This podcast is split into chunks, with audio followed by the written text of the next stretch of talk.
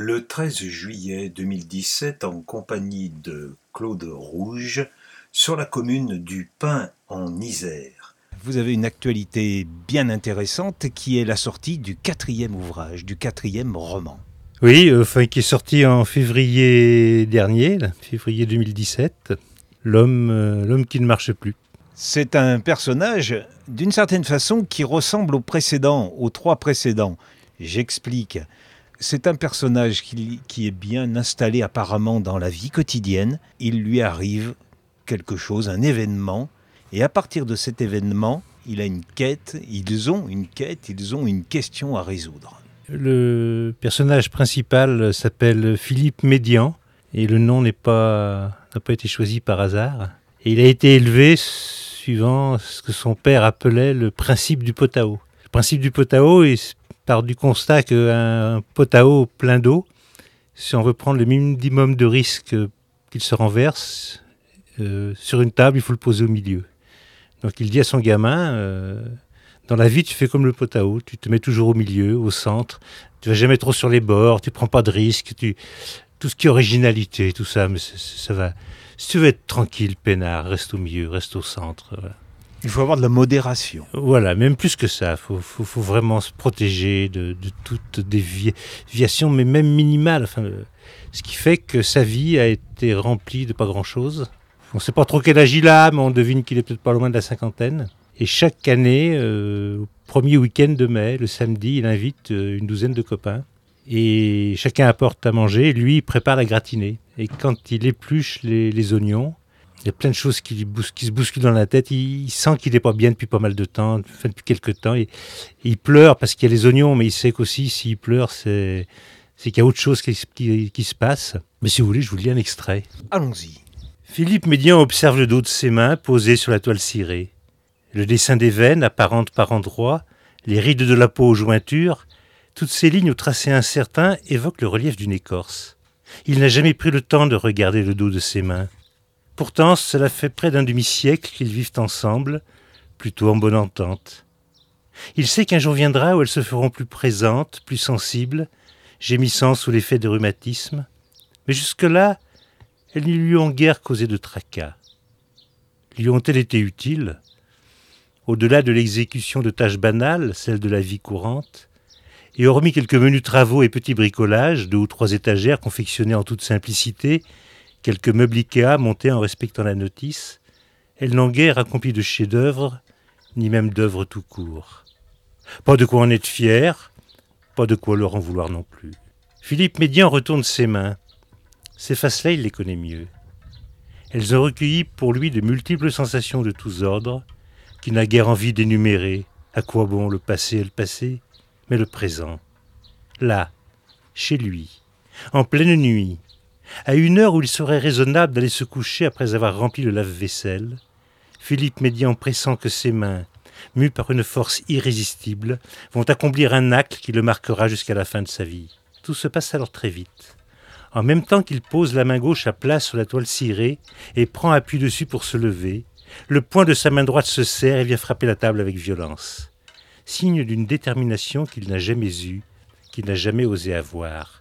Parce qu'il ne fallait pas ou parce qu'il en était incapable? Il ne saurait le dire et il s'en fiche. Il s'approche du blouson, fouille dans la poche pour en sortir le téléphone dernière génération que lui a offert Sophie pour son anniversaire, ouvre la porte et sort sans même la refermer. Dehors, il pose le smartphone sur la pierre de l'oncle Joseph, celle contre laquelle il tape ses chaussures au retour de marche sur les sentiers boueux. Il entre dans le garage, attrape le marteau, s'apprête à ressortir quand il se ravise, pose le marteau et va chercher la masse.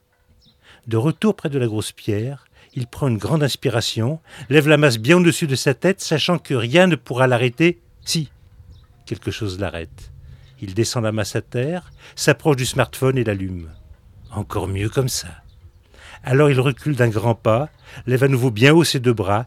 Il sait que plus rien ne l'arrêtera, pas même la sonnerie du téléphone qui retentit juste au moment où, dans un éclat de jouissance extrême, il abat la masse en criant ces mots sans savoir à qui il les adresse. Vous l'aurez voulu.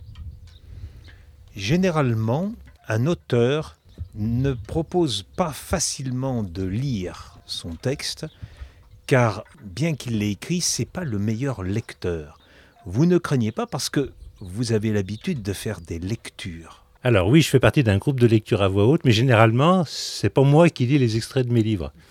Mais ça tombe très bien parce que après-demain, je suis à Haute-Rive à l'invitation d'une librairie qui s'appelle le Bazar des mots pour faire des lectures euh, dans ce qui s'appelle un jardin statuaire et on m'a demandé de venir avec mon dernier livre et d'en lire des extraits. Du coup, c'est un bon entraînement pour moi. Merci. Dans votre passé, vous avez touché au théâtre. Oui, j'ai une petite formation de comédien. Euh, je suis surtout au départ auteur, compositeur, interprète. Mon premier tour de chant, je l'ai fait comme certains font, hein, les chansons les unes derrière les autres, juste deux, trois mots de temps en temps entre elles. Et, très vite, je me suis senti trop statique. Assez rapidement, j'ai intégré dans mes spectacles des, séquences théâtralisées. Pas trop, juste un peu. Et pour, euh, pour varier, puis pour que pour être plus présent avec le corps. Alors peut-être qu'à cette époque-là, au début, je ne savais pas trop interpréter mes chansons. Maintenant, je, je fais probablement mieux. Donc le corps prend un, rôle plus important. Au départ, enfin, ma grande discipline de prédilection, c'est la chanson au départ. Plus de 250 chansons. Tout à fait. Mm. Vous, vous chantez aussi des chansons des autres avec une autre personne. Vous chantez un spectacle du côté de Ferré. Du côté de chez Ferré, oui. De chez Ferré. Oui. Donc là, c'est les, les, œuvres mm, de, mm. du grand Léo. Mais vous avez votre spectacle à vous, mm. avec des chansons anciennes et puis les, nouvelles qui mm. s'ajoutent tout doucement. Mm. Ce sont les chansons de rien. Voilà, chansons de rien. Et là, il va y avoir maintenant les nouvelles chansons de rien ou les chansons des nouveaux rien. J'en sais rien, parce que les chansons de rien, ça fait 4-5 ans maintenant que je le tourne. Et je pense qu'il a un peu vécu. Et j'ai envie de garder des choses dedans importantes, mais d'amener un petit peu des choses nouvelles aussi. C'est quoi ce rien ou c'est rien? C'est ces rien qui font tout.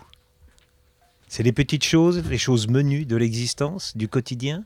C'est rien dont on nous dit que ça n'existe pas, mais si on s'arrête deux minutes et qu'on s'y attarde, mais c'est ce qui remplit la vie. Trois fois rien, c'est quand même quelque, chose. Voilà, par exemple. Je, dis d'ailleurs, en évoquant Raymond DeVos. Nous, nous, avons les mêmes euh, références. Ma foi. 250 chansons. Vous avez, vous avez senti une évolution dans le, dans, dans le travail d'auteur-compositeur? Oui, bien sûr. Au début, j'étais tout surpris que. D'abord, j'étais.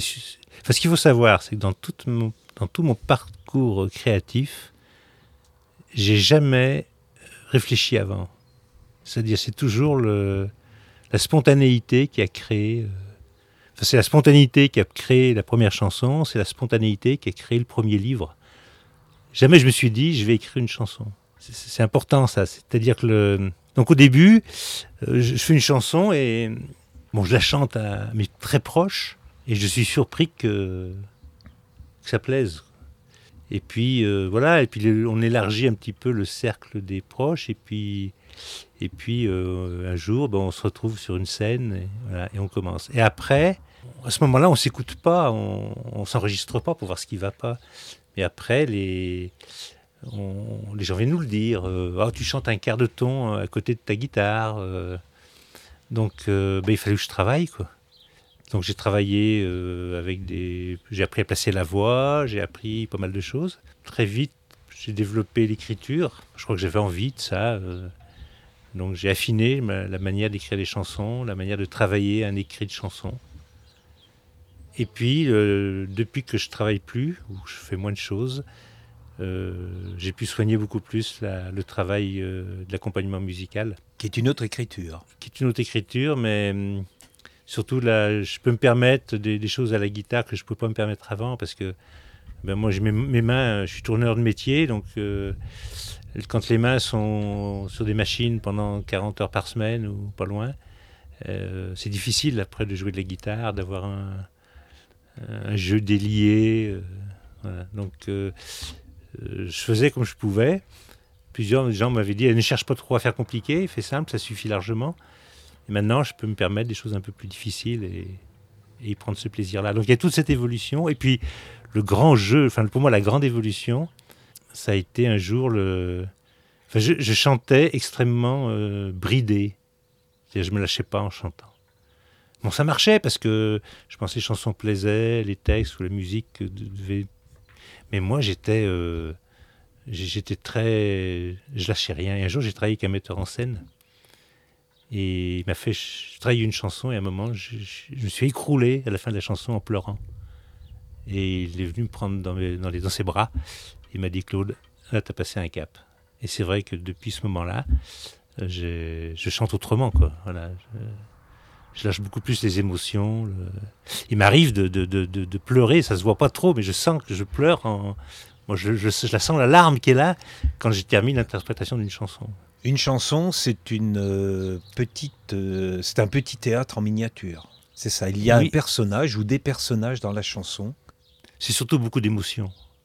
Voilà, c'est du théâtre, mais c'est aussi. Euh, moi, ce que j'ai appris, c'est à jouer la chanson en laissant libre cours à, à mes émotions. C'est l'émotion. Pas simplement en étant appliqué, à bien prononcer, à, bien faire ce qu'il faut au bon moment et tout ça. À un moment, il faut aussi lâcher, quoi. Pour moi, c'était une découverte et, le plaisir que j'ai pris à, chanter après était décuplé. Oui, l'émotion. On parle beaucoup d'émotion dans les chansons, mais pas que. Il y a des chansons qui ne font pas appel à l'émotion, qui font appel à l'intelligence aussi. Ah ben l'un n'empêche pas l'autre. Non, bien entendu mais l'intelligence aussi, c'est-à-dire la, réflexion. La musique seule suffit à créer l'émotion. Mmh, mmh. Si on, à l'opéra, on ne comprend pas les paroles, ça, ce n'est pas grave. La musique est là mmh, quand même pour, pour créer l'émotion. Mais dans la chanson dite d'expression française, le texte, il est là pour nous dire quelque chose, pour raconter une histoire ou pour défendre quelque chose, enfin, je ne sais pas, qui fait appel à l'intelligence. Moi, j'aime bien le, le, terme de chanson vivante. Euh, eh ben, la vie, c'est quoi? La vie, c'est c'est de la réflexion, c'est de l'intelligence, c'est et de la bêtise, hein, c'est de l'émotion, c'est tout ça. Donc une chanson, c'est un morceau de vie. Pour, moi, enfin, il y a tout, on met, on met tout dedans. Je saucissonne pas les choses. Euh, pour moi, c'est impensable de faire une chanson qui n'ait pas un sens. Euh, je fais pas une chanson. Alors, ça m'est arrivé au début, j'ai fait une chanson, puis deux, puis trois, puis, puis un jour ça s'arrête. C'est normal ça, mais moi à ce moment-là, euh, je trouvais pas ça normal. J'étais inquiet, vexé. Euh, intellectuellement, je cherchais un thème et je prenais la guitare et un papier, un crayon et je construisais une chanson. Mais ça, n'a jamais rien donné. Enfin, euh, j'ai eu une, grande discussion avec mon éditeur sur l'écriture et je lui expliquais que maintenant je n'écris que quand je ne peux pas m'empêcher d'écrire. C'est-à-dire quand il y a quelque chose à l'intérieur et je ne peux pas le garder, qui a besoin, il, ne peut que sortir, là c'est le moment. Et, pour la chanson, c'est, c'est, pareil. Les quatre livres en scène qui parlent d'un cadre de 40 ans, passionné de théâtre, mm. et qui un beau jour se décide à aller vers le théâtre. C'est un peu votre histoire. Choc frontal, deuxième roman, 2012. C'est un chef magasinier qui rompt avec sa fille parce qu'elle se convertit à l'islam. C'est la fille qui rompt, c'est pas lui. Ah, D'accord. Suite à un mariage avec un, oui, jeune homme. L'amoureuse d'un Marocain, et elle se convertit de son plein gré à l'islam. Et, et c'est un clin d'œil à votre propre histoire, sans être indiscret? Il n'y a rien d'autobiographique euh, dans, mes bouquins. S'il y a un passage dans le premier livre, il y a cinq lignes complètement autobiographiques, mais c'est incapable, de, Au lecteur de les trouver. Tony euh, Casperlino, 2014. Là, c'est un plombier qui part à la conquête du pouvoir pour être élu euh, euh, en, 2017. Oui, ça se termine le 23 avril 2017. Il a raté son coup, là. Hein. ouais, alors à moins que derrière Macron se cache Tony Casperlino. Ah, c'est peut-être lui déguisé. Mais vu ce qui se passe, ça m'étonnerait. D'accord. Et l'homme qui ne marche plus, pareil. Euh, hein, un homme, comme on a dit mmh, tout à mmh. l'heure, à qui il arrive un événement. Je ne veux pas dire que c'est une manière que vous, que vous utilisez. Est-ce que ça fait écho à vos propres, votre propre vie de tourneur qui, à un moment donné, a eu un événement et qui a décidé de, de résoudre euh, quelque chose, de, de répondre, de, de, surmonter un obstacle, d'aller jusqu'au bout C'est difficile, hein, difficile de répondre. Euh, Je dis autrement, qu'est-ce qui a amené un tourneur à devenir artiste et écrivain? Je crois qu'on a tous ça, euh, tout ça en nous. Alors c'est marrant parce que c'est, je pense à une autre interview que j'ai fait il y, a, un an à la RAM, la radio d'Embrun, un an et demi. Ça a beaucoup tourné autour de cette question-là. Qu'est-ce qui fait que j'ai travaillé chez Berlier à l'époque, ça s'appelait Berlier encore, et dans le, on appelait ça la ligne. Hein, j'étais en ligne, on faisait les freins. Il y avait un gars qui faisait de la sculpture euh, sur bois, il y en avait un autre qui créait des modèles de, de miniatures de, voitures anciennes, il photographiait, il les créait.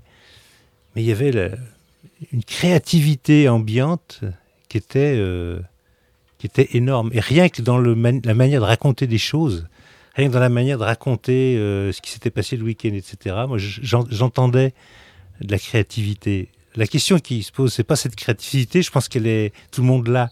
Qu'est-ce qui fait qu'à un moment, on passe le, cap Je pense que c'est une question de confiance en soi. C'est-à-dire, qu'est-ce qui. euh, beaucoup de gens le gardent pour eux, n'osent pas, n'osent pas regarder. Que quand on crée quelque chose, on se voit soi-même. On a- faut accepter de se voir. Et, on n'est pas forcément prêt à, faire cela. Euh, moi, j'avais fait du, quand j'ai fait du théâtre dans des petites troupes, euh, j'avais travaillé un peu là-dessus. Et un jour, j'ai j'ai suivi un stage sur un week-end. C'est un stage de libération de l'expression. C'est-à-dire qu'on on ne se souciait pas de ce qui était beau. Il fallait simplement que ça sorte de soi.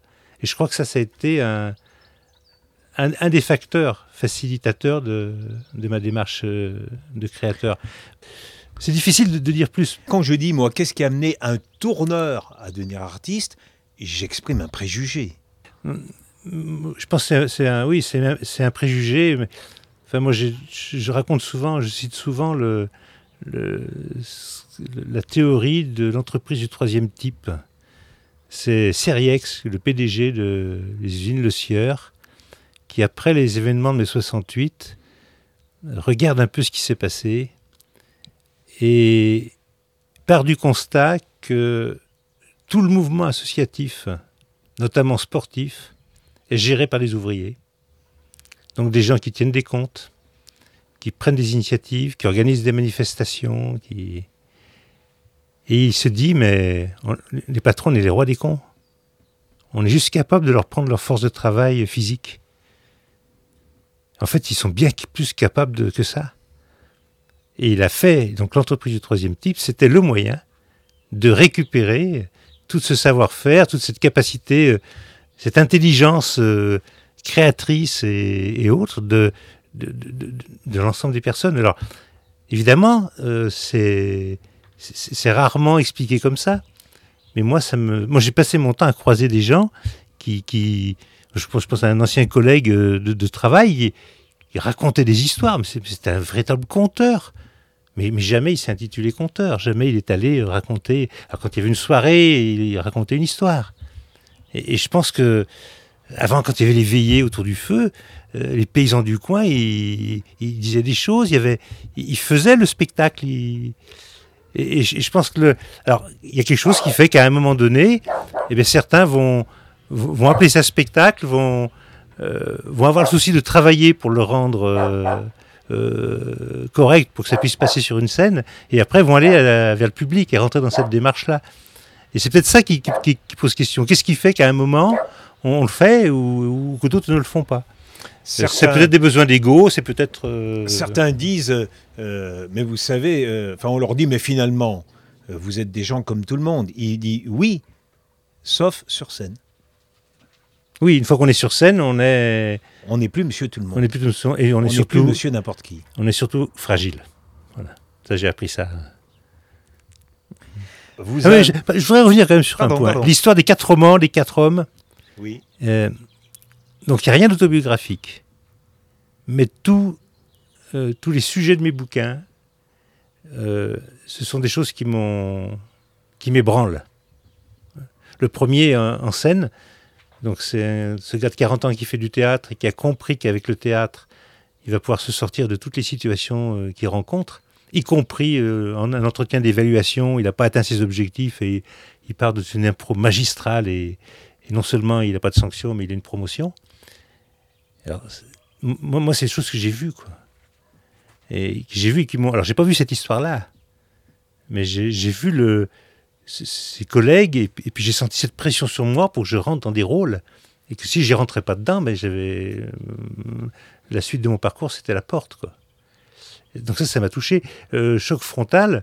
J'ai compris deux, gens, deux ans après l'avoir écrit. euh, pourquoi? Enfin, quand j'ai travaillé dans des écoles, dans le cadre de projets de prévention de la C'est la violence. fille qui se convertit, là. Voilà, c'est ça.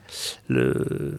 Quand tu es arrivé, donc je mangeais à midi avec des enseignants, quand je restais une journée entière dans l'école, et quand est arrivée la question du voile, la discussion à midi, c'était souvent euh, alors qu'est-ce qu'on fait? On autorise ou on interdit? Et j'entendais ceux qui étaient pour interdire, et j'étais assez d'accord avec eux. Et puis j'entendais ceux qui étaient pour autoriser, j'étais aussi d'accord avec eux. Donc je ne disais rien. Et vous voyez, je suis assez bavard. Et les collègues, ils me disaient, mais Claude, tu, tu dis rien Et je répondais, c'est non, parce que je sais pas quoi dire. Et ce je sais pas quoi dire, il est ressorti sous la forme du, du roman. Mais ça, au moment où je l'écris, je n'en ai pas conscience. Je, je- je prends conscience euh, beaucoup plus tard. Le, le roman donne assez de temps, de place pour pouvoir traiter ces sujets. La, la chanson est trop brève. Voilà. Et c'est vraiment ça qui a déclenché l'écriture de mon premier livre. En fait, j'ai écrit, le, ça je me rappelle le, jour, je me rappelle où j'étais, j'ai écrit la première, la dernière phrase du roman. Et je me suis dit, je vais écrire sur le lien qu'il y a entre les deux. Elle correspondait à deux images. J'avais envie vraiment de, de travailler sur ce lien qu'il y avait entre ces deux images. Et le troisième jour, je me suis rendu compte que j'étais parti dans l'écriture d'un roman. Jamais j'aurais osé me dire, allez, je vais écrire un roman. C'est venu comme ça. Et je pense que j'avais besoin, pour traiter ce sujet, d'espace euh, d'écriture beaucoup plus large que ce qu'on peut faire dans une chanson. Et la course au pouvoir, Alors, ben, Tony Casperlino, oui, c'est. Je suis comme beaucoup euh, très interpellé par la déliquescence de la vie politique, le, le blocage institutionnel. euh, et donc, j'avais envie d'en parler. Et j'ai imaginé ce, ce fils de plombier en échec scolaire et qui un jour pas toute la famille parce qu'il réussit un casse-tête que les autres n'ont pas réussi. Le père est tellement surpris qu'il lui dit Mon fils, toi, un jour, tu seras président de la République. Et comme on lui a dit qu'il était bon à rien, eh ben il dit, bah, puisque je suis bon à être président de la République, je vais être président de la République. Et donc on suit son parcours. Alors là, euh, moi j'ai beaucoup rigolé en, écrivant ce livre parce que je découvrais au fur et à mesure de l'histoire des situations euh, quasi ubuesques. C'est le plus drôle des quatre. Ah oui, c'est, un, un livre qui a été d'ailleurs euh, classé par, les, plus une par des critiques comme un roman jubilatoire. Voilà. Euh, voilà, mais moi, pour moi, c'était une manière d'aborder euh, de manière ludique et détendue les, une question hyper grave, qui est celle de- du pouvoir, de- du fonctionnement des institutions, de- des médias. Tout ça. Vous êtes fidèle à chaque fois à la même maison d'édition, J'ai d'encre. Oui. C'est une euh, maison, une petite maison d'édition, mais qui est dans la région parisienne. Oui. Je, je dis mais parce qu'on aurait pu croire que vous auriez cherché dans votre euh, euh, périmètre naturel de Mm. l'Isère. Non, c'est- une maison parisienne, mais qui est distribuée par Hachette. Voilà.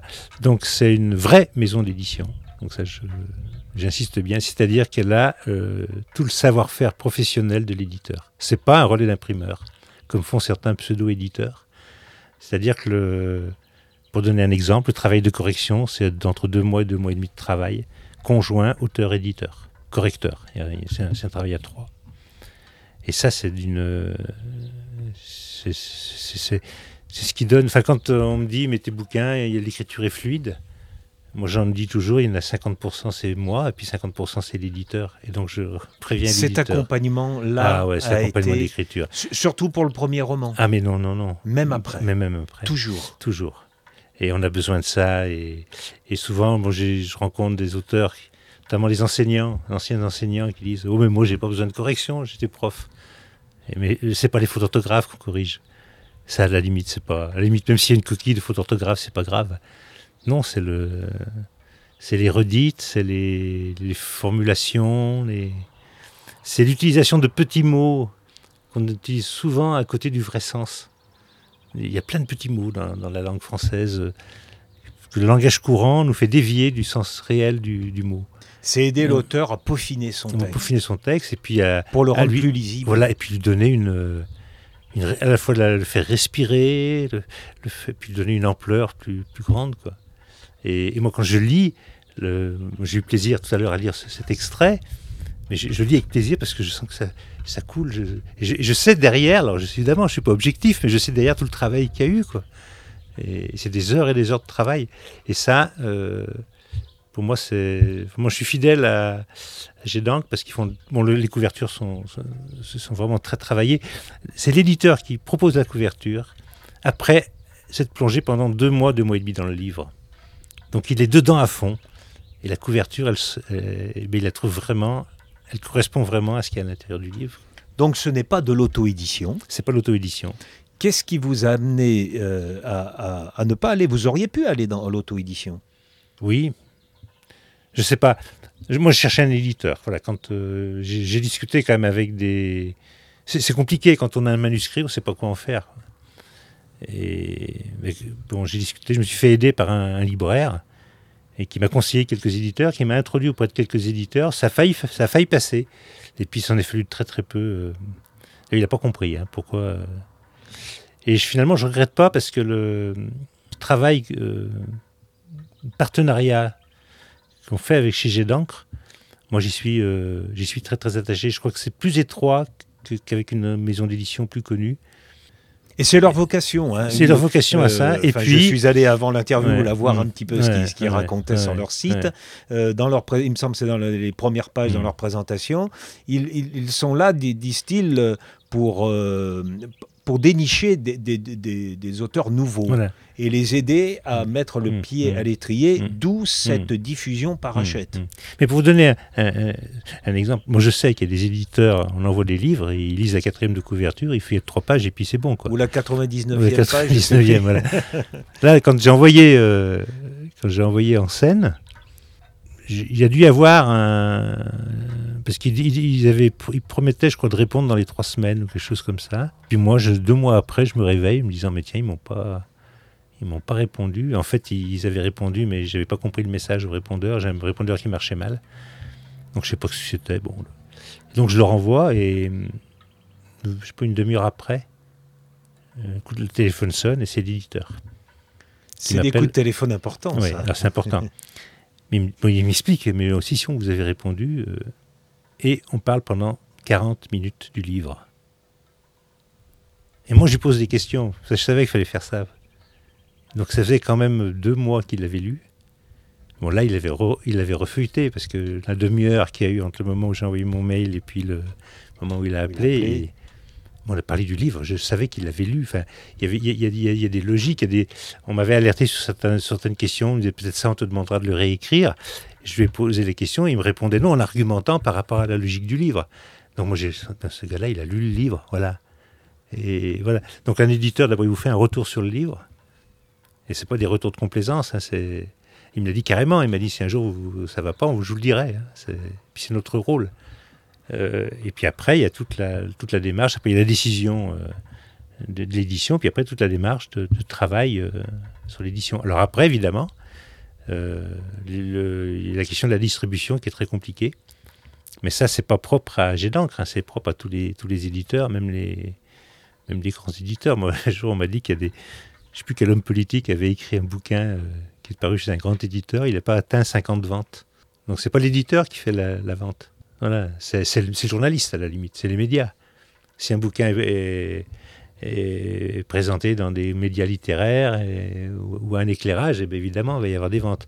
Mais euh, moi, j'ai vite compris, enfin vite, pas très vite, mais j'ai compris au bout du deuxième livre que pour moi, l'intérêt, c'était pas la, vente, c'était le- les, les rencontres, les discussions, les échanges qu'il y a à l'occasion de, de, De fêtes du livre, de salons, de dédicaces. Voilà, ce qu'on fait maintenant, voilà. Et puis, ouais, la discuter. En 2015, votre livre, le troisième, la Tony Casperlino, Mhm. a reçu, un, ben, il a été primé, un Mhm. coup de cœur à la fête du livre de à dans fait, la ouais, Loire. Donc, surprise, au moment où vous avez reçu votre prix, Mhm. vous avez exprimé votre, à la fois votre surprise et Mhm. j'ai pas l'habitude de ça et je cours pas à la, à la, à la recherche de Mmh, prix. mmh. Mais par la suite, euh, on s'est revu à une autre fête du livre et vous m'avez dit, mais ça a eu une conséquence, ce prix. Ah bah oui, ben, ben d'abord moi ça m'a fait du bien. Enfin, faut, faut être clair, faut être, Ah, faut être honnête. Mais bien sûr, mais bien sûr, ça fait plaisir et puis c'est voilà. euh, et puis enfin, parce que des prix, enfin, quand on va dans les salons du livre, il y, a- il y a parfois des prix. Mais bon, euh, moi je vois un peu comment ça se passe quoi. Je doute qu'il y ait un réel comité de lecture Et donc, jamais je n'envoyais de livres. Là, à Chazelles-sur-Lyon, d'abord, on était venu me chercher. Donc, je trouvais que c'est sympa que des gens de Chazelles-sur-Lyon viennent me chercher dans l'Isère. Et donc, je me suis dit, par correction, je, pourrais participer euh, leur- au prix.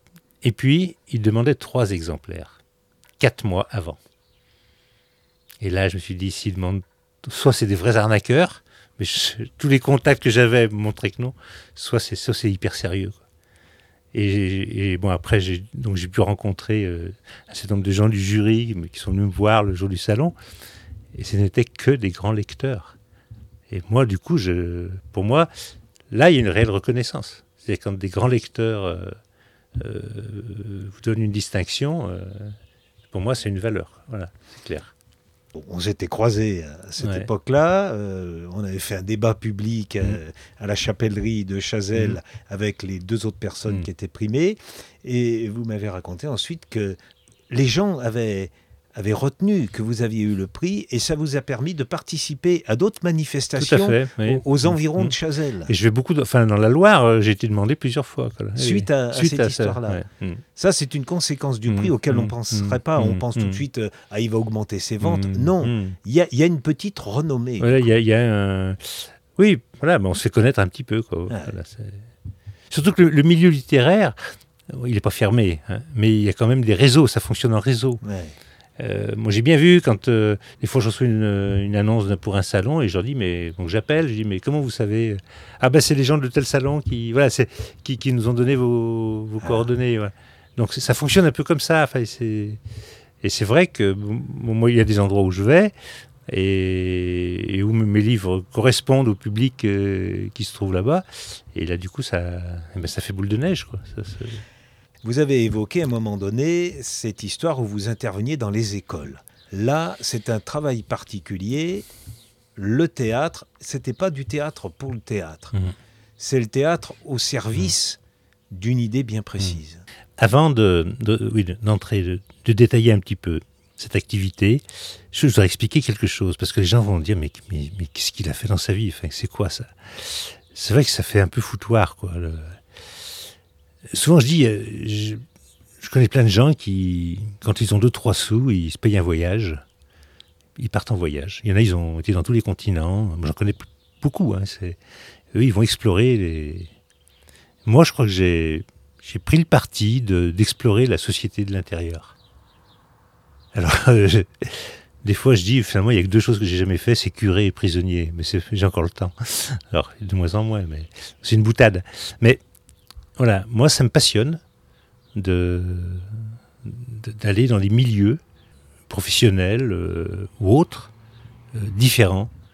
Et, et, une- et ça donne une, une richesse euh, qui est incroyable. Enfin, moi, je, à la limite, j'ai des communes ici dans le coin où je suis intervenu quatre fois sur, en tant que quatre, sur quatre étiquettes différentes. Mais en fait, pour moi, il y a une unité dans tout ça.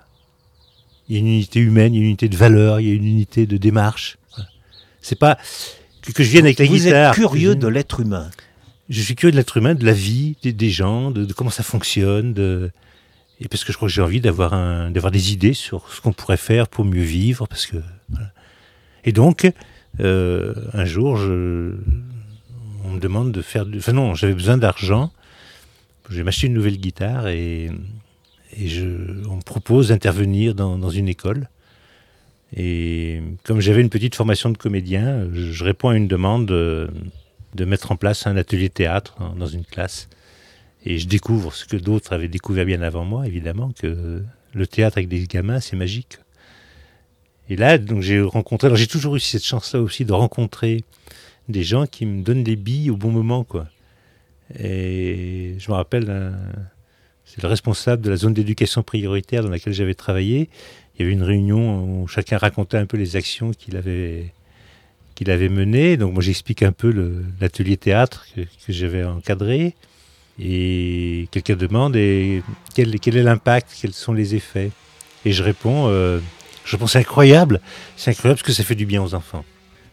Et alors euh, le responsable, il, il a un petit sourire, c'est très gentil, hein, très, pas du tout moqueur, il me dit, il va falloir qu'on travaille, parce que faire du bien, C'est pas un objectif. Et il m'a- forcé, donc je suis allé à des formations sur, euh, sur qu'est-ce que c'est qu'un projet, donc qu'est-ce que c'est qu'un objectif. euh, et du coup, ça, ça m'a, ça m'a fait comprendre que quand on est intervenant extérieur dans une école, on n'y va pas pour gagner de l'argent, on n'y va pas pour euh, faire travailler son ego, on n'y va pas pour s'occuper parce qu'on n'a rien à faire, on y va pour ce qu'il y a à faire dans une école, c'est-à-dire répondre à des besoins éducatifs.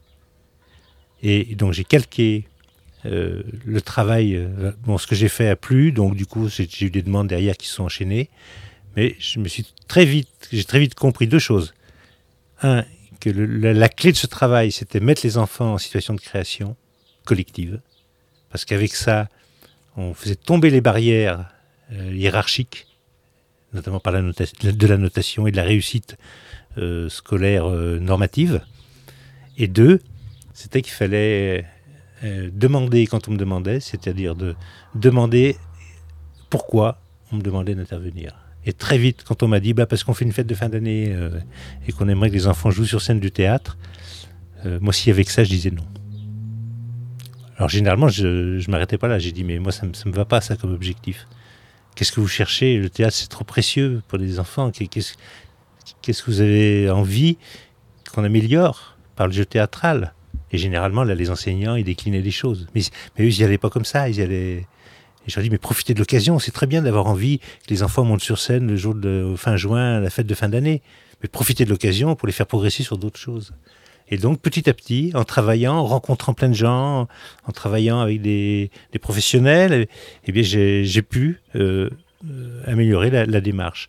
Et les premières années, euh, j'ai essentiellement travaillé sur des objectifs d'apprentissage.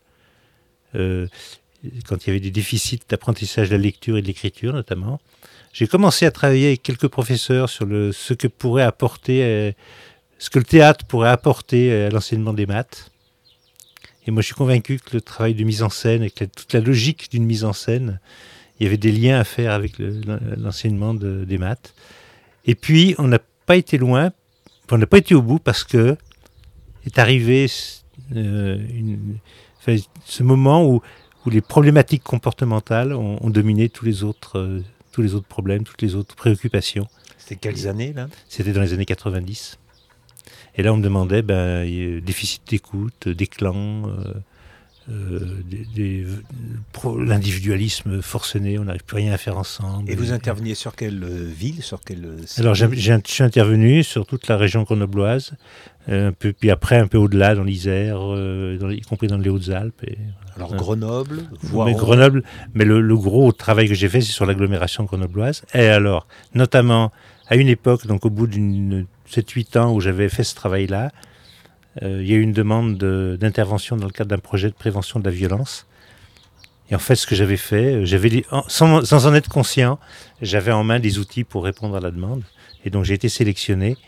Et là, j'ai eu un deuxième coup de chance, c'est que c'est la Fondation de France qui a financé mon, mon intervention. Ils sont venus voir le travail que j'ai fait, et après ils m'ont contacté en me disant que si j'avais d'autres demandes du même type, eux, ils amenaient le financement. Et là, vous n'étiez plus du tout tourneur. Ah si, si. J'étais au mi-temps, toujours ce mi-temps. Mi voilà. Donc j'ai euh, au début, euh, j'ai commencé à prendre un 10% pour faire des spectacles et tout ça, et puis 15, et puis 20, et puis 30, et puis, euh, après je suis tombé entre ça, ça, variait d'une année sur l'autre, suivant la charge de travail que j'avais. Il y avait une souplesse pour renégociation du contrat chaque année. J'avais une sécurité parce que si j'avais plus de boulot dans, les écoles, si les spectacles marchaient plus, je pouvais reprendre à plein temps. Donc j'avais pas le souci, euh, j'étais assez libre, enfin libéré dans ma tête du, souci d'avoir de quoi faire euh, tourner la marmite à la fin du mois.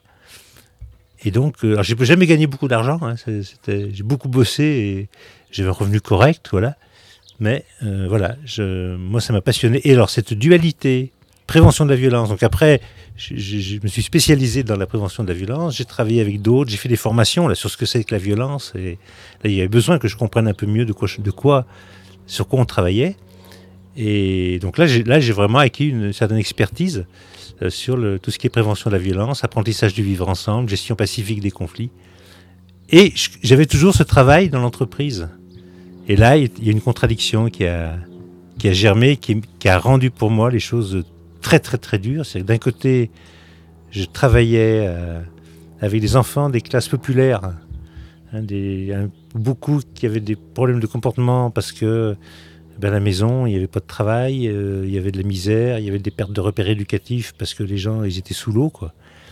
Et puis, euh, j'étais dans une entreprise qui jouait à fond le jeu de la guerre économique, qui licenciait à tour de bras dès qu'il y avait moyen d'augmenter la rentabilité de la boîte et tout ça.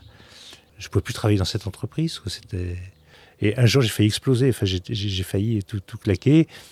Et puis, je me suis retrouvé dans le bureau du chef du personnel. On a discuté pendant une heure et demie. Et il m'a dit, il me restait deux, trois ans à travailler. Il m'a dit, écoutez, euh, faites, faites du mieux que vous pouvez, mais gardez votre emploi. Et puis voilà. Donc, je, je- je- je me suis retrouvé sur un strapontin. On m'a laissé tranquille. Par contre, le strapontin, j'ai observé.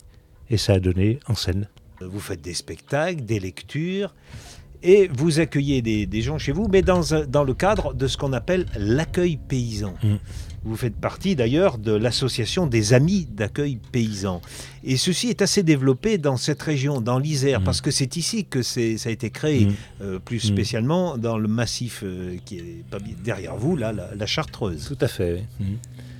Ben, c'est ce que je disais tout à l'heure. Moi, c'est ma passion, c'est d'aller dans les milieux euh, sociaux, professionnels, différents. Petite histoire personnelle. je m'étais juré de jamais faire de jardin, tellement j'en avais marre de passer des mes dimanches après-midi à désherber les planches du jardin de mon père, moyennant 50 centimes euh, la planche. Quand on est préado, euh, généralement ça passe mal, quoi. Donc c'est pour moi c'était impensable. euh, quelle connerie, j'avais ça dans la tête. Mais après j'ai grandi, j'ai mûri. Euh, L'envie de venir à la campagne à un moment, euh, euh, un peu pour plonger les mains dans la terre. Euh, il y a eu beaucoup de questions sur euh, quand vous bossez dans les écoles à Grenoble, euh, c'est hyper crevant, mais vous tapez une heure de transport en train pour en train, en, voiture pour rentrer chez vous. euh, est-ce que ça n'aurait pas été mieux de rester dans l'agglomération grenobloise? Et moi, je disais non, parce que oui, c'est vrai, j'ai du temps de transport, mais quand j'arrive, je mets les mains dans la terre, et là, euh, et là tout va mieux. quoi. J'évacue toute la tension qu'il y a eu dans le travail, la fatigue. pour moi, c'est une dimension importante. Arrive un moment où, dans la maison qui est assez grande, se libèrent les chambres des enfants. Sans l'avoir voulu, la maison est placée en bordure du sentier de Saint-Jacques-de-Compostelle. Et donc j'ai l'idée d'ouvrir des chambres d'hôtes. Et puis ça marche. Voilà. Donc euh, il y a des randonneurs, il y a d'autres personnes qui passent. Euh, on a des petits séjours. Des... Et quand euh, et bon, j'avais connu euh, Félix et Eliane Genève dès la naissance d'Accueil Paysan, parce que j'étais allé chez eux pour diverses raisons. Ce sont les fondateurs. Les fondateurs, voilà. C'est des gens très, très, très ouverts au milieu militant. Et un jour, ils accueillent dans leur structure un- une rencontre des- de l'association médicale franco-palestinienne. J'avais écrit une chanson sur, le, sur Sabra et Shatila. Quelqu'un vient avec une cassette de mes chansons. Et à un moment, à une pause, elle euh, demande à Félix Genève de, de passer la chanson. Sans savoir que vous étiez là. Ah, j'étais pas là, moi. Vous étiez pas Moi, là. j'étais pas. D'accord. Et donc, on se connaissait pas avec. Donc euh, on, vous, on Genève. vous l'a raconté ça. Voilà, on me l'a- on me l'a raconté. Et il passe la chanson, les gens écoutent. Et puis, euh, Félix, met- qui avait l'appareil, met un peu du temps pour l'arrêter. Et la chanson suivante, il entend la première phrase Mon métier, c'est paysan. Donc les autres disent Bon, é- éteins le, éteins le poste, on a entendu la chanson, éteins, éteins la, cassette. Le, non, non, j'écoute la suivante. Et quand il a entendu cette chanson, il a demandé à rencontrer l'auteur de la chanson. Et donc un jour, on, m'a appelé et on m'a dit il faut que tu ailles à tel endroit rencontrer Félix Genève. Donc un jour, je me suis présenté euh, à Pommier à la Placette chez Félix et Eliane Genève. Et voilà, et c'est comme ça qu'on est devenus amis. On est allé camper étés quand il fait très chaud à Grenoble. Allé camper à Pommier à la Placette. Et je suis devenu à ce moment-là euh, membre des Amis d'accueil paysan. Et puis quand ils apprennent que j'ai ouvert des chambres, ils me disent mais tu viens à accueil paysan? Je dis mais non, moi je suis à la retraite, je vais pas me lancer dans l'agriculture. Et ils disent mais non, on a créé un statut d'acteur rural. Et tu n'as pas besoin d'être euh, inscrit à la MSA, euh, c'est d'avoir le statut agricole pour y être. Par contre, il faut que tu produises un peu quelque chose et puis que tu fasses tourner l'agriculture locale. Et donc, c'est ce qu'on a fait. On s'est mis en contrat avec euh, des, des producteurs locaux de, de volailles, de viande de porc et de bœuf, de légumes, de pain. D'où vos framboisiers, fro- les Et framboisiers puis, qui moi, j'ai monté une euh, petite production de framboises. Alors, ça fait rire tout le monde. Là, les gens, quand ils disent combien de tonnes tu produis? Non, non, moi, c'est des kilos. C'est c'est 35, 40 kilos. Mais tout est transformé pour servir à la table d'hôte. Transformé en sorbet, en confiture, vin, sirop, coulis. Quelle est l'idée de l'accueil paysan?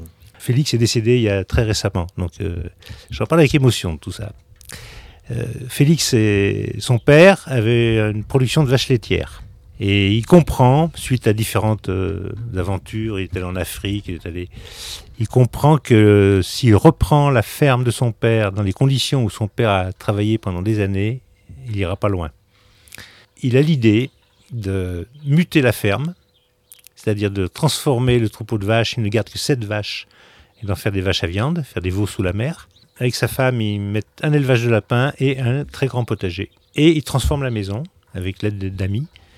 Et ils en font, ils font des chambres et une, une grande pièce avec une table où on peut tenir à 22 autour de la table. Et c'est à quelle époque Ça, c'était dans les années. Ben, Accueil Paysan a 30 ans, donc ça fait 40 ans.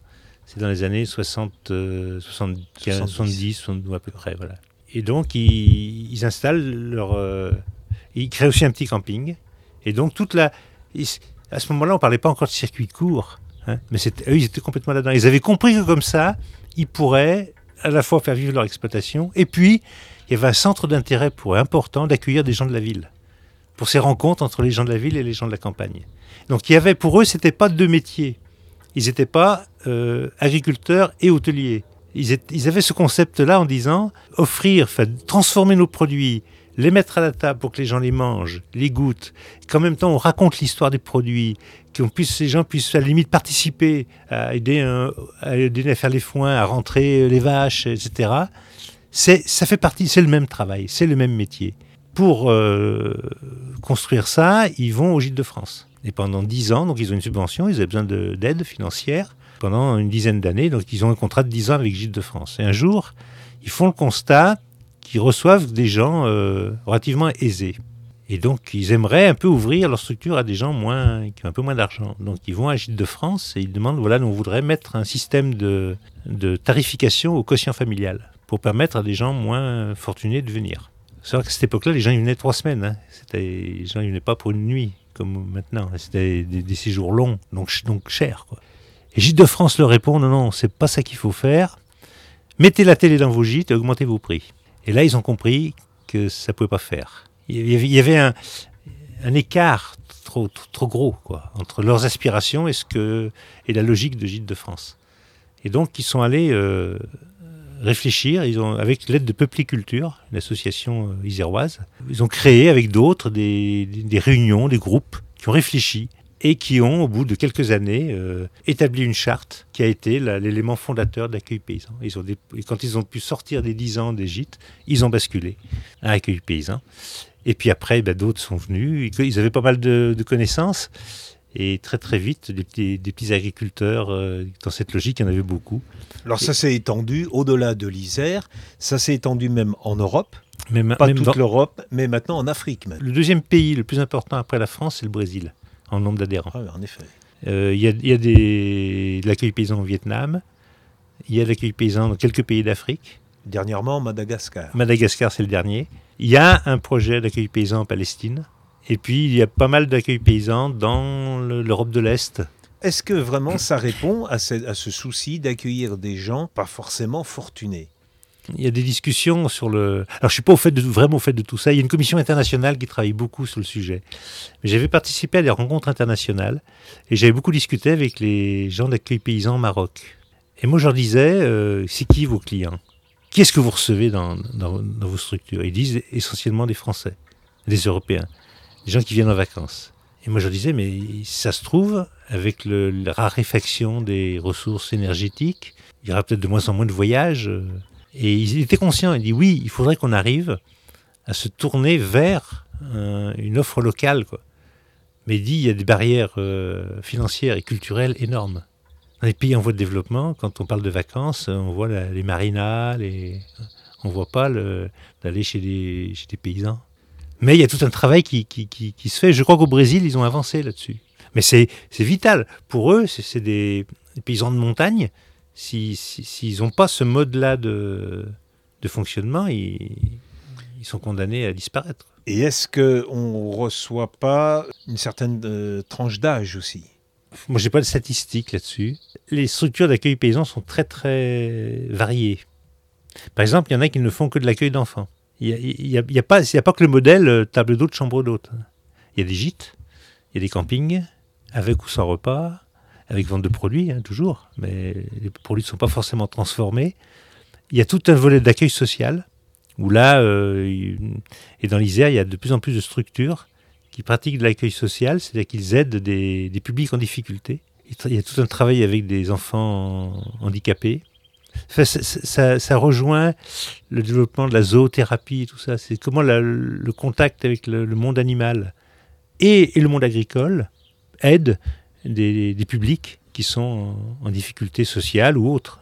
Il y a l'idée aussi de faire découvrir des, pays, donc avec le, pays, l'endroit, mm. l'environnement. Donc il y a l'idée de, proposer tout bêtement des, circuits mm. euh, à partir de, du lieu d'accueil. Mm.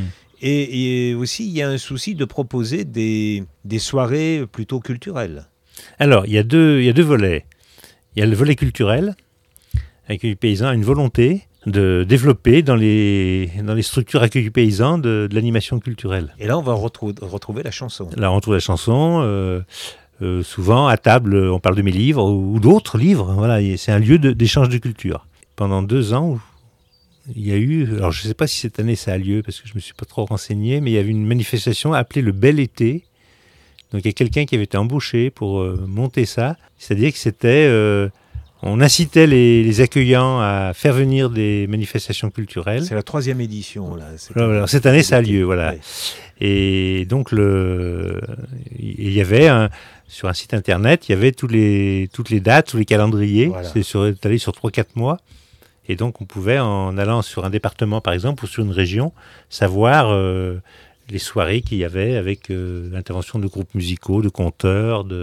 C'est très varié. Il y avait de, une grande diversité de, manifestations culturelles.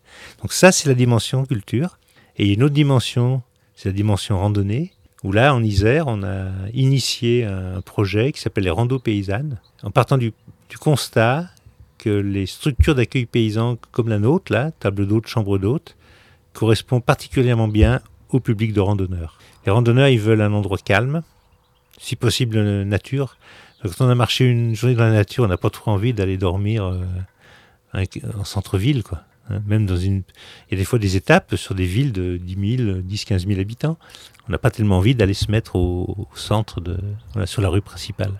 Les, ils, aiment bien bien manger. Et bien manger, c'est à la fois avoir des produits goûteux, parce qu'à midi, ils mangent sur le pouce ou pas du tout. Et puis la quantité dans le milieu agricole, en paysan, mettre ce qu'il faut. Enfin, on n'est pas dans la, cuisine moderne avec un confetti euh, dans l'assiette, quoi.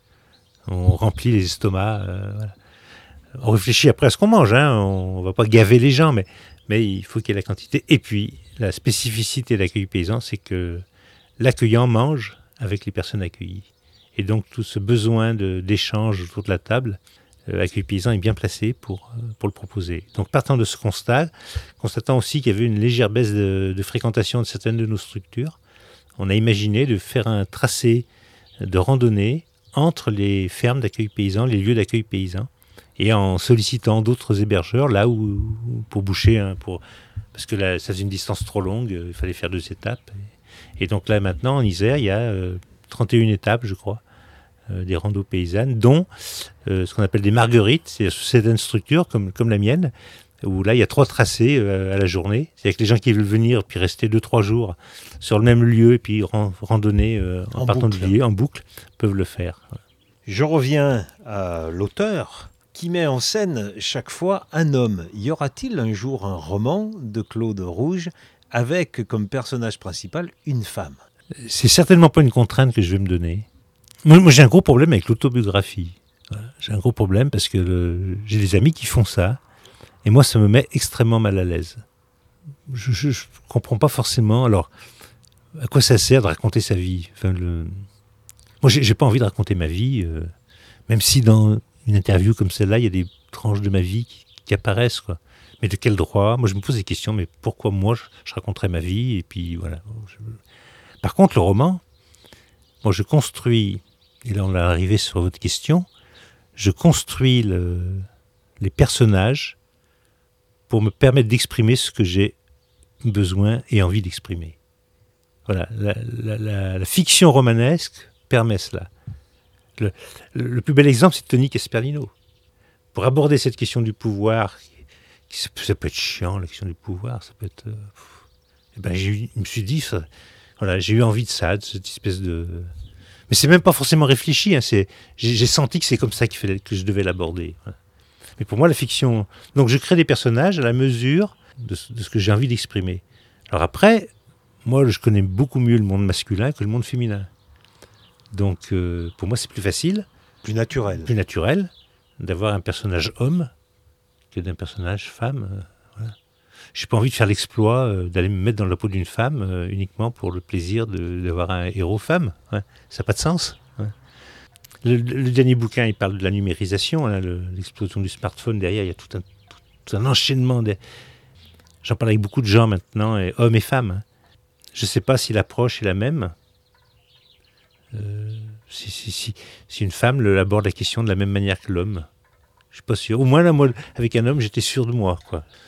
J'allais dans quelque chose qui, était suffisamment connu pour que je puisse m'aventurer à, à l'écriture. L'idée du livre suivant est dans l'air? Non. Non. Alors, euh, quand je termine un roman, là, celui-là, il est donc sorti en février. Euh, L'écriture s'est terminée en décembre. L'écriture et la correction comprise. hein. Je me suis toujours interdit de me forcer à écrire.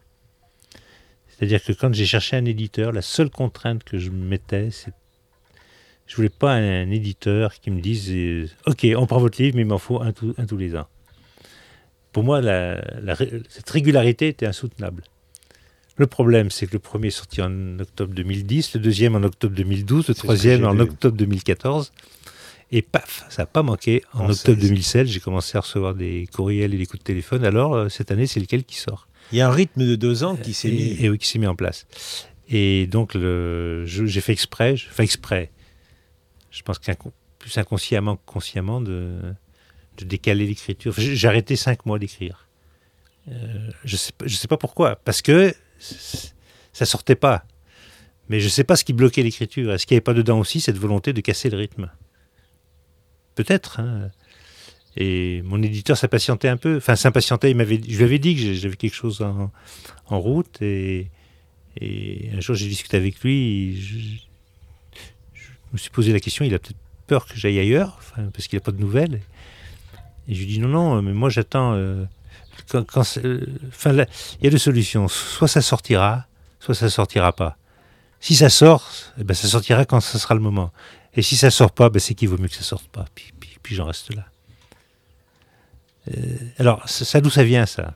Euh, ben, Ça vient de ce que je racontais tout à l'heure, les, les chansons. On écrit, puis un jour ça s'arrête. Et on se, on se dit, mais non, faut que je continue à en écrire. Donc on se force à en écrire et ça marche pas. Ça vient aussi de, des rencontres avec des auteurs. Souvent, on s'échange des livres, ou moi j'achète les livres d'autres auteurs, j'ai envie de voir ce qu'ils écrivent. J'achète souvent le premier qu'ils ont écrit. Je trouve ça bien, donc j'achète le deuxième. C'est plus ça, quoi. Et puis j'ai vu aussi dans les, les grands auteurs, quand on regarde la bibliographie, assez souvent on, co- on connaît le premier livre, et puis le quatrième, le cinquième, le sixième, et le deuxième, le troisième, et, ils sont passés, euh, passés dans l'oubli. Et quand euh, j'ai écrit Tony Casperlino, donc je l'envoie à l'éditeur, et quand il m'appelle, C'est le numéro 3. numéro 3, il me dit, vous savez, Monsieur Rouge, c'est vraiment la première chose qu'il dit. hein. La baisse, quand c'est pas au deuxième, c'est au troisième. D'abord, il validait mon idée qu'il y avait bien une, baisse tendancielle hein, au deuxième ouvrage, mais qui s'explique, hein, parce que quand on a son premier bouquin dans les mains, c'est un tel plaisir qu'on a envie de revivre ce plaisir. Donc, si on écrit pour vivre ce plaisir, euh, on a tout faux, parce que parce qu'on n'a pas forcément quelque chose à dire. Et donc, je pense que c'est ça qui explique, qui peut expliquer ça. Donc, il me dit, il me dit ça. Après, il me dit, mais pour vous, c'est pas le cas. Là, rassuré. Parce que je m'étais dit, bon, ben, prépare-toi, euh, voilà. Et je lui ai expliqué. J'ai expliqué, Tony Casperlino, il est resté trois mois en attente, ou deux mois. Je non, je m'étais imposé deux fois un mois d'écriture. J'avais un doute sur le fait, est-ce que c'est bien les tripes qui écrivent, ou c'est, qui guident la main, ou est-ce que c'est la, est-ce que c'est la tête? Donc je me suis dit, il faut, il faut, si c'est la tête, c'est pas bon. Donc j'arrête. Dans tout ce que vous évoquez, là, je fais le lien avec tout à l'heure, c'est cette relation importante avec l'éditeur. Ah oui, mais... Ouais. Cette relation que n'a pas la personne qui décide de, d'éditer euh, par soi-même en auto-édition. Mmh, mmh. J'ai besoin de l'éditeur. Et j'ai besoin d'un éditeur en qui j'ai confiance. Voilà. J'ai besoin, non, ce dont j'ai besoin, c'est pas d'un éditeur. Ce que j'ai besoin, c'est de la confiance qui se crée avec un éditeur, qui est un professionnel. Mais je vais lui faire un message. Je ferai bien un micro-entretien avec lui. Ah oui, mais ça faut y aller. ouais. Merci Claude Rouge. Merci beaucoup.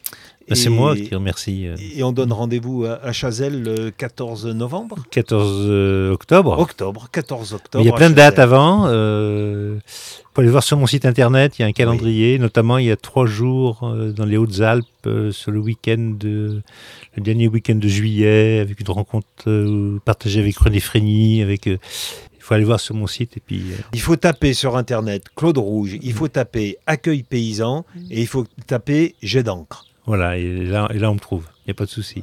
Merci. Merci.